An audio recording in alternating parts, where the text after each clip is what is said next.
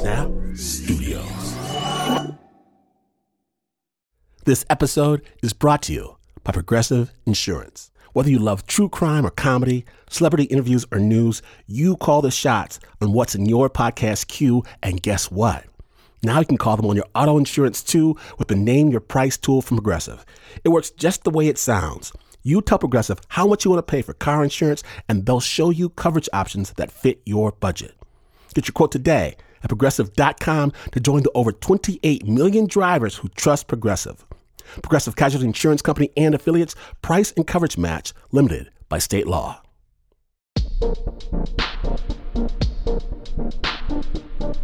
I remember when I was younger, in a line guaranteed to get laughs at the party with your friends, someone would accidentally tee you up. They'd say something like, What's the truth about this? Uh, who knows the truth of what happened? That was your cue. You just go, The truth? You can't handle the truth. And you get big guffaws every single time. I've said it myself. And a little while ago, I'm watching the film this line comes from A Few Good Men. Tom Cruise plays a military lawyer. Jack Nicholson, he's on the stand being righteously badgered for information when he explodes with the big line. The truth? You can't handle the truth. Boom! Then he says something else too. He says, Son, we live in a world that has walls, and those walls have to be guarded by men with guns. You don't want the truth because deep down, in places you don't talk about in parties, you want me on that wall. You need me on that wall. And hearing him, now it hits different than when I was a kid goofing around. Maybe because I'm older, maybe because this is a different age, or maybe because now I know some of those guys on those walls with those guns. Doing things in our names that we pretend we can't see so we can live in a happy fiction. I'm concerned about where our things come from our food, our water, our clothes, our phones, our land. It makes you wonder what do lies cost? Today in Snap Judgment, we proudly present Map to the Disappeared. My name is Glynn Washington. You can handle the truth when you're listening to Snap Judgment.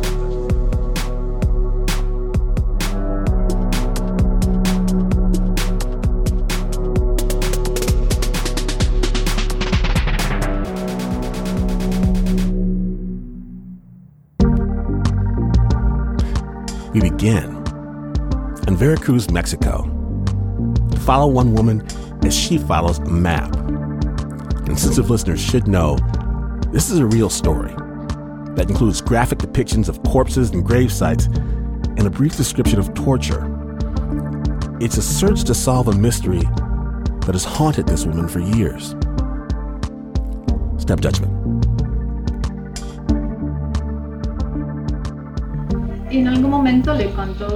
Did he ever tell you that he had a dangerous job?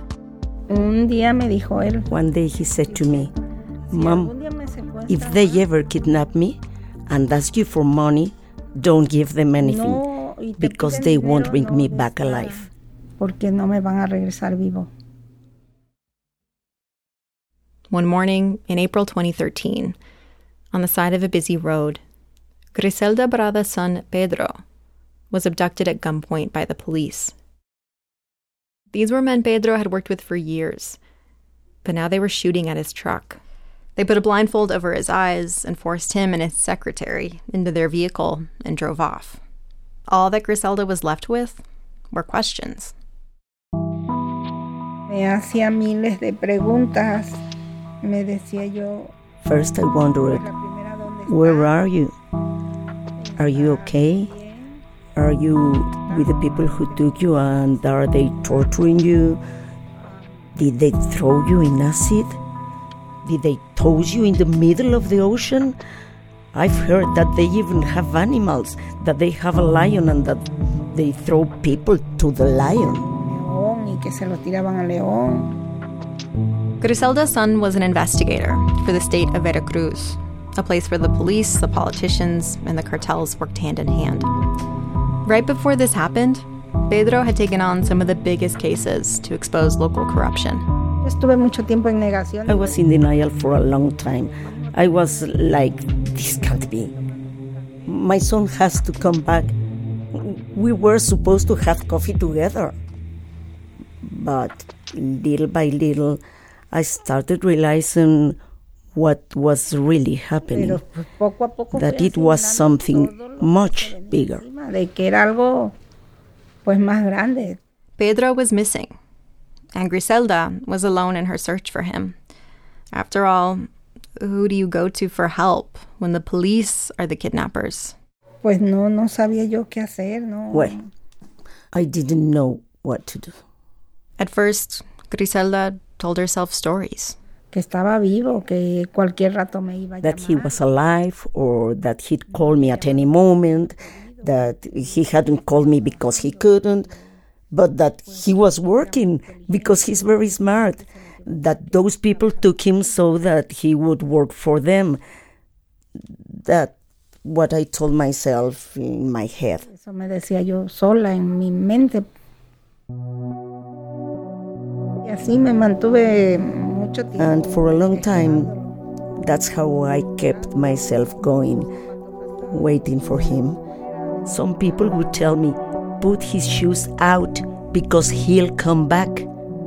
So I would put his shoes outside the door. Pon sus zapatos que él va a volver y But after several months, when her son still hadn't walked through that door, Griselda decided to go to the prosecutor's office. She was determined to find him. fui varias veces, no obtuve nada. I went many times. On my own, I got nothing. They said they were doing everything possible and that if they found out anything, they would let me know. But nothing. Pero no. She had just one clue to go by. One day, at the prosecutor's office, Griselda was handed the confession from a man who was detained in connection to the case. Known as El Cocho or the Pig, he had been hired to spy on Pedro and report his whereabouts back to the cartel. In his statement, he said his boss told him they'd killed Pedro and tossed him by some lagoons. No podía yo seguir leyendo. I couldn't keep reading. I couldn't. No, no, I couldn't keep reading. Podía seguir leyendo más. But she kept showing up at the prosecutor's office, always dressed in a nice blouse, her hair pinned in a neat bun. She'd also attend the regular meetings the prosecutor held for the dozens of families searching for their missing loved ones. Y ahí en las mesas de In the meetings is when I first started running into Lucy. encontrar con, con Lucy. That meeting was one of these meetings that we have, you know, like endless meetings and they go nowhere. Lucy Diaz was also looking for her son Luis, who had been abducted not long after Pedro. And she was there. And I remember that, you know how she is, so quiet and, and composed. That evening, Griselda stood up and, in front of everyone, spoke directly to the Attorney General. She said, like, you don't even look for your own. You don't even make an effort to, to find them. You saw her shaking, so nervous, and, uh, and, and she was crying, you know, and, and then all of a sudden she said that. It was, it was a shock. So that, that, that made me aware of her. After that, I told her, look, if there's anything I can do to help you, she she came back to me and she asked me if, I, if she could join the group, and I said, yeah, why not? The group called themselves Los Solecitos, which means little suns, because they were a light in what was otherwise a dark situation. In the beginning, the women held demonstrations and met with officials, anything to bring attention to the disappeared and to pressure the authorities to investigate. De, de oír los casos de To hear everyone's story, my mental health started to improve. I lightened up a little, and I thought, it's not just me. A lot of us are going through the same thing. And thank God that I found them. So that's where our sisterhood started, because it's like another family. I said, We're going to find him. We're going to find him, God willing. Nos vamos a encontrar, ben- primero Dios. Two years went by, and while the group grew to over 200 members, not a single victim had been found. And then came Mother's Day, 2016. Hundreds of solecitos descended upon the plaza in Veracruz and were getting ready to march through downtown. Mira, ese día Look, that day all the mothers met up. Mrs. Lucy had us meet up to do a march. We wanted them to see that we didn't have anything to celebrate. Because how is a mother supposed to celebrate this day? Or how can you be happy on this day without your son? ese día sin su hijo. Eh, We all wore a white t shirt with a photo of our child. foto de nuestro hijo. Estábamos ahí todas. We were all there. We had begun a prayer for our children, and I was praying, begging God to find my son. pidiéndole a Dios por encontrar al Someone came up to me with a folded paper, like the size of a card, and so I just took it. Yo alcé la vista y I looked up, and all I saw was a young guy with a baseball cap and a t shirt, but nothing special. And I saw that there was another person on the other side passing out these papers too. también repartiendo esos, esos papeles. Other people who were there that day saw two men drive up alongside the crowd in a pickup truck. They got out and said something like, Here, take this, as they passed out several pieces of folded paper. De hecho, este, Actually, I opened it a little and I saw like a map. There were some streets, and I thought it was where we were going to walk for the march. Lo volví a doblar y me lo guardé. en I folded it back up and put it in my bag. I don't think any of the women thought anything of it. They caught us in the moment when we were emotional during the prayer. We went to the march, we came back, and no one said anything. regresamos y nadie comentó nada. It was only later, when she'd returned home, that Griselda remembered the piece of folded paper in her purse. Y me dio curiosidad ver el mapa. And I was curious to see the map. I opened it, and well, that's when I realized that it wasn't just any map. At the top, there were a bunch of little crosses. That was the first thing I saw, and it said, Bodies. Primero fue eso lo que vi que decía cuerpos.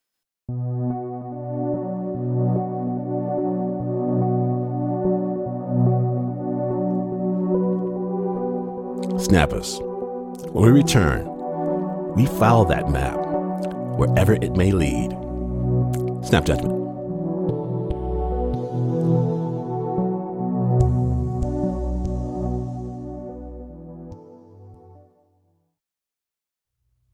Support for Snap Judgment comes from Odoo. What is Odoo?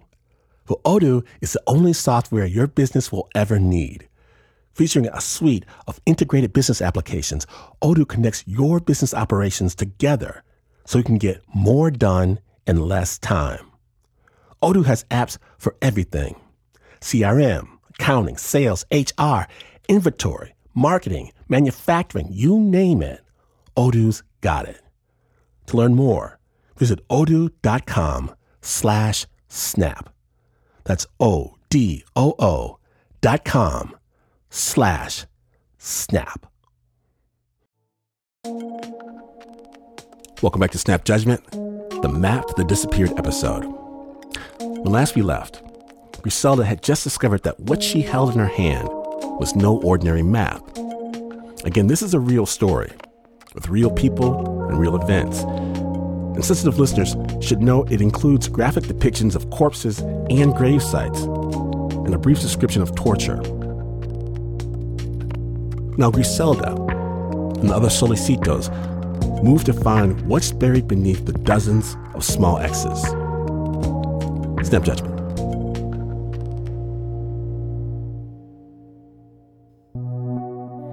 Drawn in black ink on white Xerox paper, the map was a crude illustration of streets and train tracks that pointed to a plot of land covered in dozens of small X's. So then I started looking at it closely and I noticed that on the bottom it said, Here is where you are going to find your children. The people responsible for your children being here are from the cartel. And then it said CGN. CGN. Around here, that means the Cartel Jalisco Nueva Generación. Pone así lo del cártel Jalisco Nueva Generación. Griselda had heard of families receiving anonymous phone calls giving them the location of a secret grave. But she'd never heard of anyone receiving a map to the disappeared. Her hands trembled as she reached for her phone. Como tenemos un grupo de WhatsApp, We have a WhatsApp eh, chat group, so I started to send them messages. The women, too, the ones that saw the map, we all realized that it pointed to a mm, place where there are supposed to be a lot of remains. haber muchos restos ahí. One day in August, the mothers drove together in a white van and proceeded to follow the map. The route took them to the outskirts of the city. It had taken them two months to get permission from the authorities to go there. From the highway, they could see an isolated neighborhood filled with small, rundown houses called Las Colinas de Santa Fe. Yo sí lo había escuchado, pero I had heard of it, but I thought Colinas de Santa Fe was a housing division. un fraccionamiento. The women met the local authorities at a nearby convenience store. From there, they went to the edge of the neighborhood and gathered in front of a large metal cattle gate. They used bolt cutters to snap off the lock and chain and swung the gate open. On the other side was a long dirt road, and at the end was an abandoned lot. This is where the map led to. Bueno, acá le llamamos potrero así porque Well, here we'd call it a pasture because it's a piece of desert there were dunes of sand. a hot, dry lake bed. There was nothing there but cactus and a few skinny cattle. But, to Griselda's surprise, there were two lagoons, and she thought immediately about the confessions detailing her son's death. yo desde que entré a ese predio, Ever since I walked onto the property and saw a lagoon on one side and then another lagoon nearby, Acordé de esas palabras que había yo leído. I remember those words I had read. That's the first thing that came to my mind. My son has to be here. mi hijo tiene que estar aquí. De hecho, los primeros días But actually, those first few days, they didn't find anything. The state forensic experts told the women to stand to the side while they did all the searching. They they were picking the places where they were supposed to be digging, like um, randomly. So they were just pretending, basically. It was a simulation. Lucy grew furious. And I told them, look, we're spending a lot of money, actually wasting it because we are here and you don't let us work. She expected they would try and jeopardize the search. Because maybe there is somebody involved that they don't want anybody to be, you know, digging. And also, I know, no, no, no, Mexico, you don't do that. You don't trust authorities in Mexico. For five days, nothing happened when we were there. They would have left. But we didn't. I said, no, we invested a lot of money. And that map said that there's bodies here. So we're going to search for them, whatever it takes. Finally, she threatened going to the media. And uh, and they say, okay, so have it your way. Without any high tech equipment, the women started with the simple technique they'd learned. They drove a long metal rod into the earth in order to find what might be buried underneath. So at the top it has like a, a bar crossing it, so that we can pull it out, because we have to hammer it in, all the way in, to into the ground, and it's like uh, maybe two meters. And once we we take it out, we smell. What's the smell? the smell is like decay, like a rot, like rotten body, and you literally want to find it. You want the bar to come out and smell, because then it means that there's a body there. And that's the spot where they'd start digging. At first, the rod kept coming up empty. No smell, just dirt. It was on the eighth, and the, exactly that same day, uh, we found the first bodies. We were digging in this place that we saw that the earth had been removed and it was all different from the rest of the area. And we started digging, and, and these lumps came out just big lumps of, uh, of the, the dirt. And with the lumps came the smell they'd been looking for. How would you describe it? It's horrible. Just don't try to. No, no, no, don't get the description. It's just horrible. It is nauseating. And it stays in, you know, in your nostrils all day, all day, all day. And the memory, you never lose it. And we started like, uh, you know, with our hands, we press them and they would break and the bones will come out. So I was breaking it with my gloves on and then thinking, gosh, I would have never, ever thought that I'd be touching human bones. We found uh, the torso with the skull, and we found 50 bones that they left just lying around because it was not too deep. In the first week alone, the women found 15 bodies. I was relieved Why? because we knew that there were bodies there and then we had to find them. You, you could not deny the truth. From that point on, Monday through Friday, Lucy and Griselda and around two dozen other women would wake up before dawn and grab a quick breakfast before driving several hours to the city to meet at Las Colinas by 8. So we get together and we design how we are going to start work and exactly what we are going to do. They wore heavy work boots, sun hats, and long sleeved cotton shirts and pants. So something light because it's so hot, but it has to cover uh, your arms and your legs. Sweating like this is, is like sometimes I felt like somebody had thrown a bucket of water above my head. And then you get hungry like around noon or something. And Some of the moms would pack a sack lunch and eat in the shade of the white tent they'd set up. for me, it was hard because it was so strong, the smell. And, uh, but, but sometimes I would eat like a cookie or something like that, you know. But the other moms, they would. They would eat no problem. They trucked in coolers of water and shared a single porta potty. For months, they worked through clouds of mosquitoes, and when it poured rain, they'd gather under the tent and wait for it to pass. Yo les ayudaba a I would help them carry things, or I would hammer roads into the ground, or take water, whatever I could do. And as she worked, Griselda would peer into the open graves to see if she could spot something of Pedro's, specifically the shirt he was wearing that day a white button up with thin blue stripes. siempre me quedaba yo viéndolas así. I would always sit and stare into the graves, and I'd see parts of an arm or parts of a femur bone. There were bags tied up. Otras eran bolsas amarradas. I was scared, but at the same time, I wanted to know if he was here so that I could remove him from there and take him to a more dignified place. A llevarlo a un lugar digno. Soon, it seemed everywhere they dug, they turned up more bodies. And Griselda worried she might be stepping on top of her son.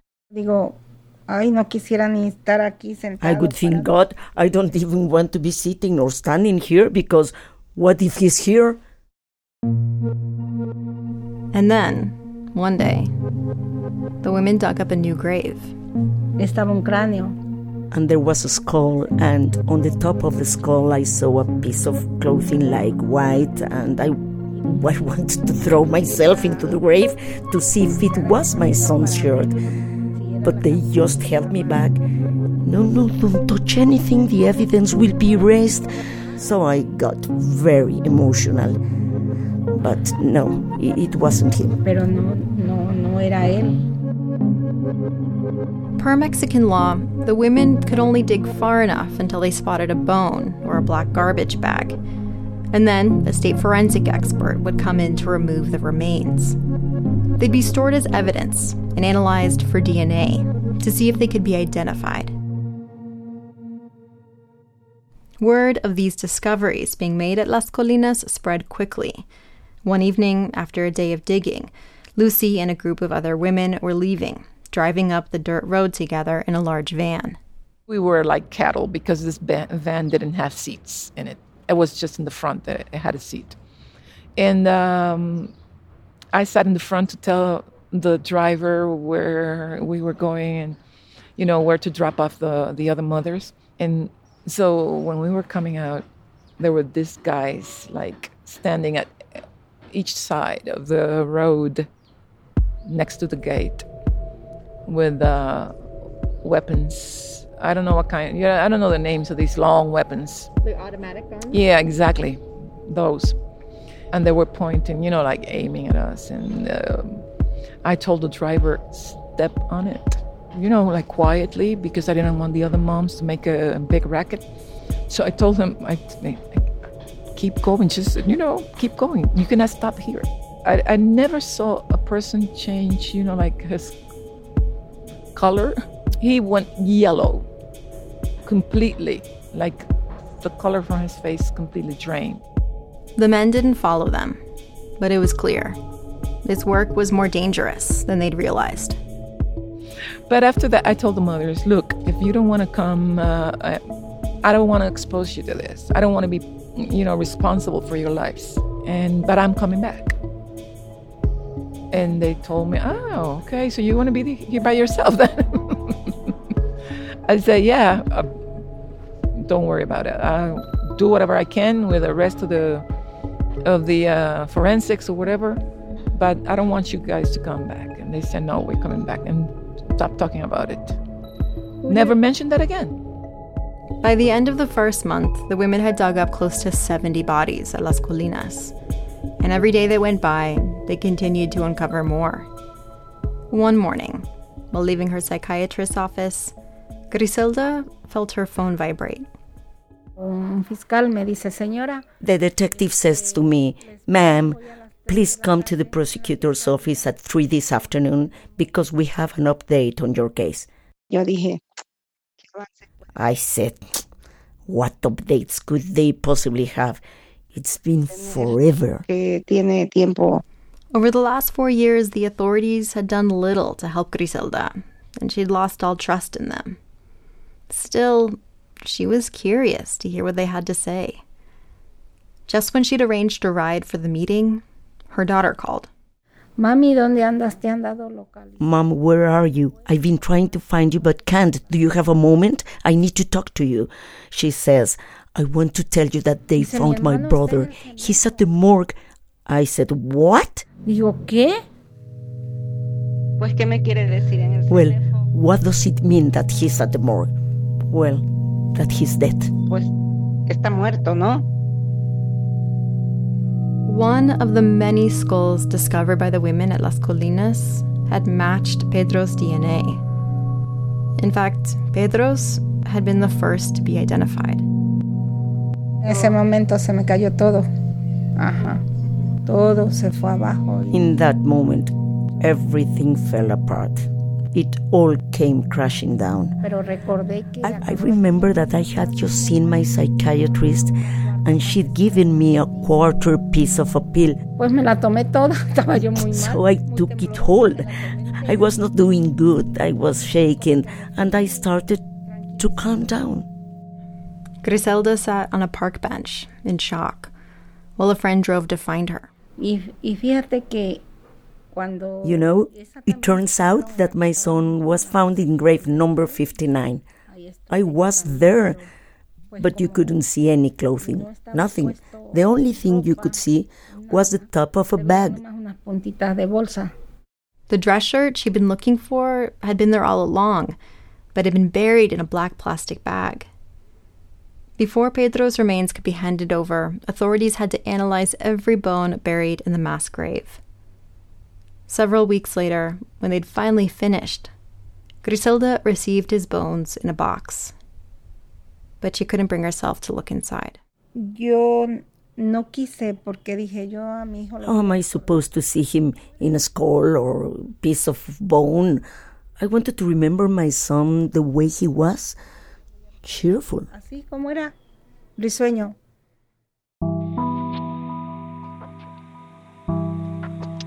At Pedro's funeral, Griselda was stuck in a daze. como que era un, algo que no me estaba pasando a mí. like as if it wasn't happening to me. I didn't even want to get close to the coffin. I said, It's not you. I don't know. Lo sepulté, no me dieron I buried llorar. him. I couldn't even cry. It's like it wasn't myself. It wasn't until the next day that I realized that, yes, it was me. That this was happening to me. Pues de que sí, sí era yo. De decir, bueno, bendito Dios, ya lo encontré. On the one hand, I thought, okay, thank God I finally found him. And then on the other hand, I thought, but I didn't want to find him like this. Pero pues yo no lo quería encontrar así. On the wall of her living room hangs a banner with Pedro's photo, left over from his wake. In it, he has on a suit and a wide smile, with his hair slicked back. Yo le digo a mi hija, guarda ya la foto. ya I told my daughter, put the picture away. My daughter said, but I like seeing my brother, and she left it there.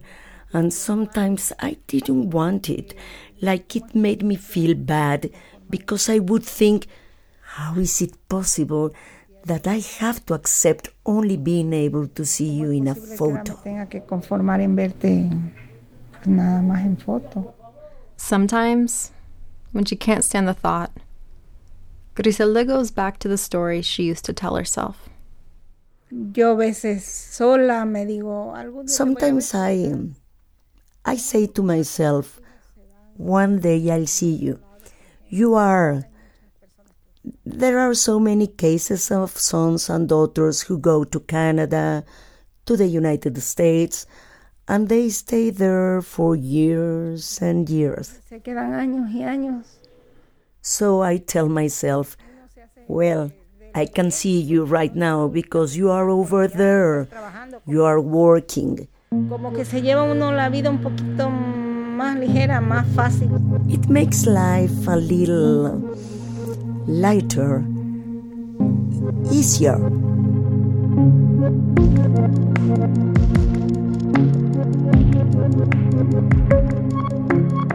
The search at Las Colinas ended after three years of digging. 300 skulls and thousands of bones were exhumed, making it the largest clandestine grave site in Latin America. No one ever found out the identity of the two men who made the map. Griselda is still a member of the group, Los Solecitos. They've just begun excavating a second mass grave site in Veracruz and have so far found close to 50 bodies.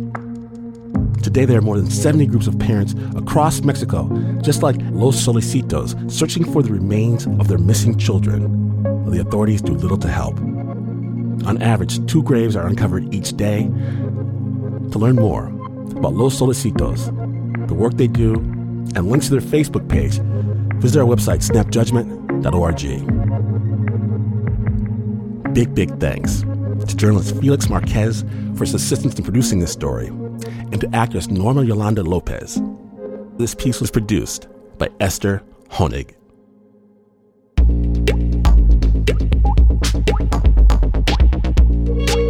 The original score for this piece was by Renzo Gorrio. In fact, so many stories on Snap are scored by Renzo Gorrio that we gotta give him some love. He produces under the name Hydroplane and has a new album. It's called Rockets. It's out right now via a special collaborative released by Schematic and Neblina. Here's a sample.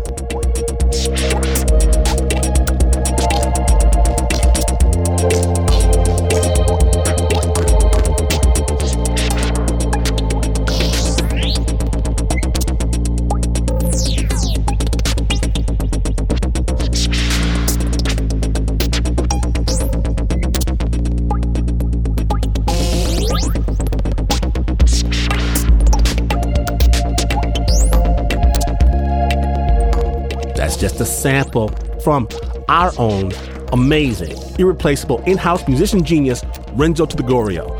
It's from his brand new album, Rockets. It's out now. It'll be available digitally on vinyl and cassette. We'll have a link to all that is Renzo at snapjudgment.org.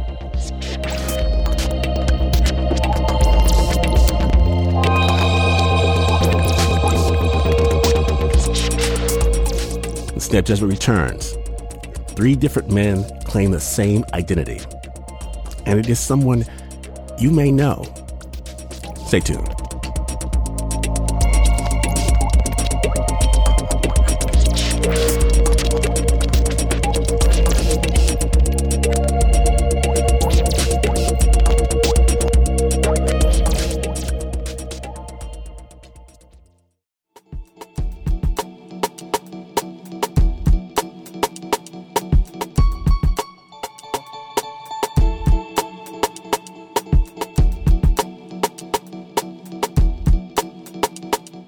Back to Snap Judgment, the map to the disappeared episode. My name is Glynn Washington.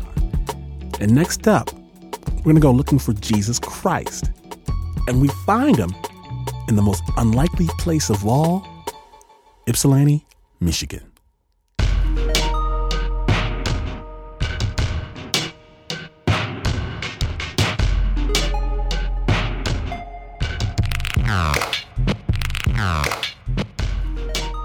In 1954, an article was published in Harper's Magazine.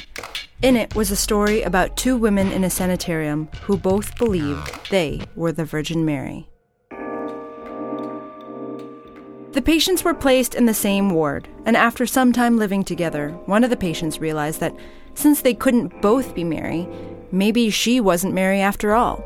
She snapped out of her delusion, and shortly thereafter, she was discharged from the hospital. Milton Rokeach read this article and thought, I've got to try this myself.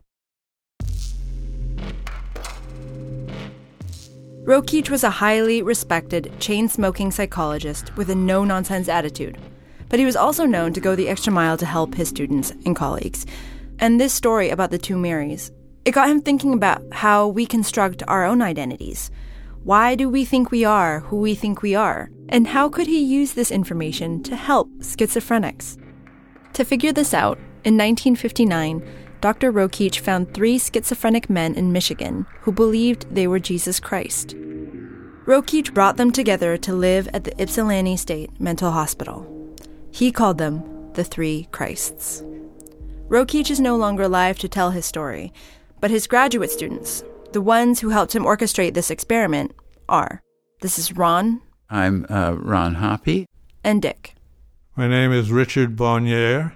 Do you remember meeting the three Christs for the first time? Yes, I do. I was a little apprehensive because I had no experience really with working or, quote, living with uh, chronically ill people. We all brought into a room, and the three of us met the uh, the three of them.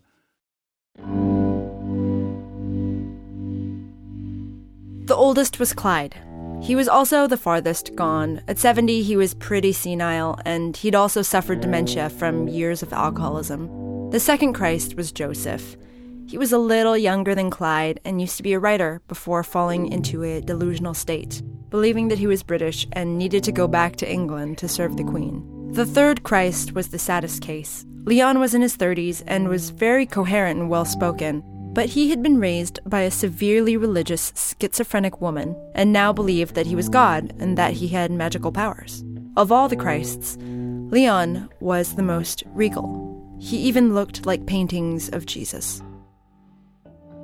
Dr. Rokeach uprooted these men from the environments they knew, put them all in the same ward, and insisted that they have daily meetings together to talk about being Christ. Needless to say, they did not get along. They spat and ranted and argued, each Christ fighting desperately to assert his role as king. The grad students, Ron and Dick, monitored and recorded the three Christ behavior for 11 hours a day, every day, while Rokeach came in for the group meeting once a week.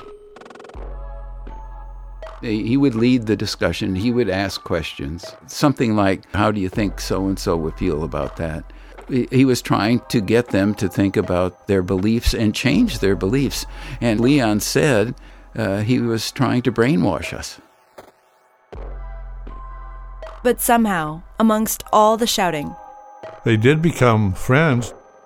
They began to share a certain familiarity with each other. they sat together in the ward during their free time, lent each other rolling papers, stuck up for each other against other patients, and they even humored each other's delusions. It's like when I was a child and I would see all these different Santa Clauses, right? And how did, but there was only supposed to be one Santa Claus. But then my parents resolved that by saying, well, there's one true Santa Claus, but then all these others that you see are just helpers. And they kind of handled that in the same way that they were the true God or Christ, and these, these others were, Leon's terms were instrumental gods. It's not like any of them stopped believing that they were God, but they turned the other cheek and kept their beliefs to themselves because they wanted to give the others a chance to believe that they were God too. Which was shocking to Rokeach because he believed that schizophrenics were unable to empathize with others. That fact wasn't shocking to Dick and Ron, the grad students, They'd always known the three Christs had feelings. They spent so much time with them, they couldn't help but get close to them. Dick's favorite Christ was Clyde.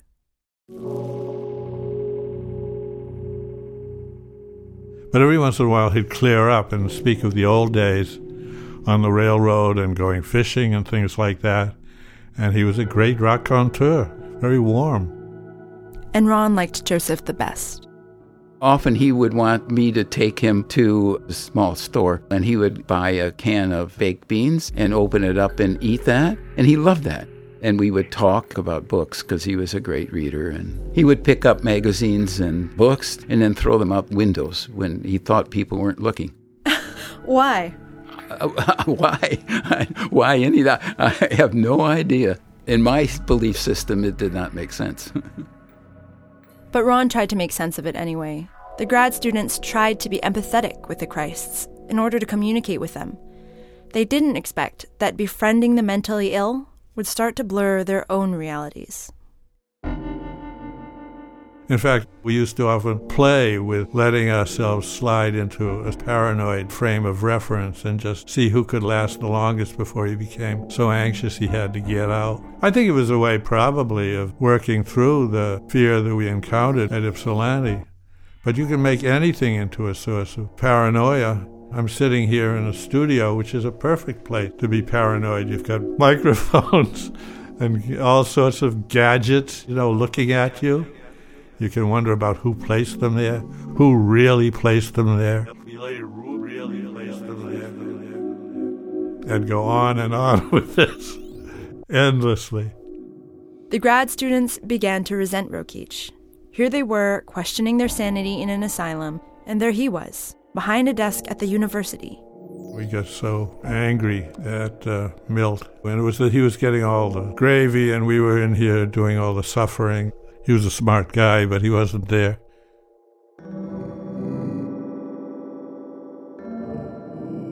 And whenever Rokeach did show up, he pestered the patients with such a strong line of questioning, pressuring them to admit that each of them was the one and only Christ.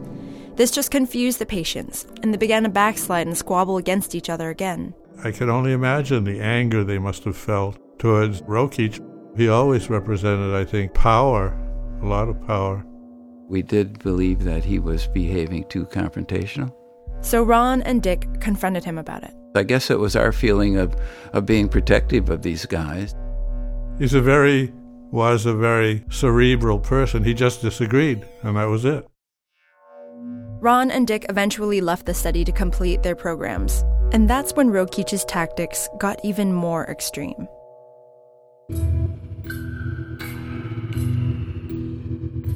A journalist covered the story of the three Christs in the local paper. The writer was not kind to the Christs and poked fun at their situation. Rokeach brought in the article and showed it to the men. Clyde didn't understand it. Joseph didn't even realize the article was about him. He said the men in the article were nuts. Only Leon understood. He began yelling, saying that he had been betrayed and that his feelings were hurt. Leon's reaction intrigued Rokeach. His next plan was to create a positive authority figure for Leon.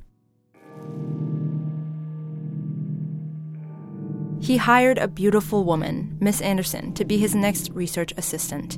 He basically had Miss Anderson flirt with Leon, trying to get him to fall in love with her. He thought that Leon would be able to choose to leave behind his schizophrenia in order to be with her.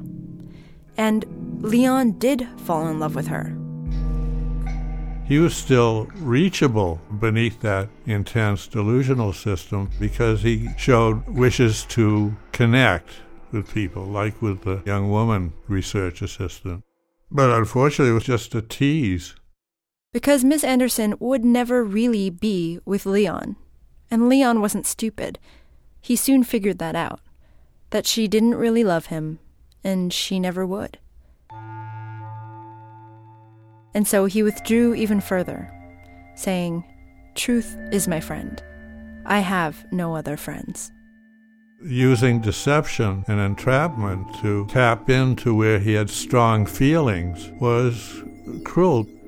The recollection of it still moves me very painfully. I think so much more could have been done with him. If he had had more real psychological treatment at that point, he could have been helped. The study wound up lasting two years. Afterward, Milton Rokeach published the successful book, The Three Christs of Ypsilanti. In it, he admitted that none of the three Christs were cured of their schizophrenic delusions. However, the study did cure a fourth Christ. Twenty years after the study, Milton Rokeach wrote an afterword to his book.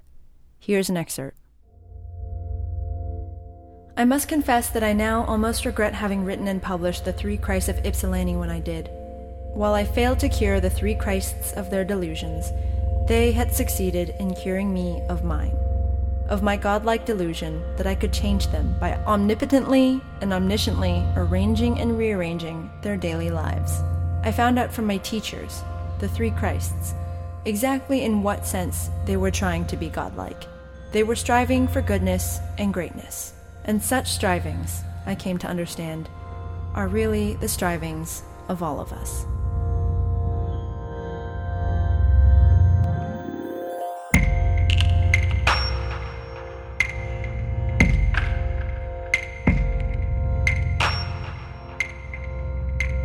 Big thanks to Richard Bonier and Ronald Hopp for their story. We owe a big debt as well to Milton Rokeach's book, The Three Christs of Ypsilanti. The original sound design was by Leon Morimoto. That story was produced by Stephanie Fu.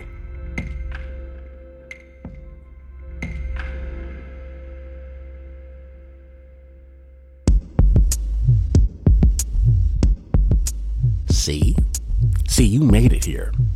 If you want more, if you need more Snap in your life, more places, more stories, more love, more people, more joy, subscribe to the Snap Judgment podcast.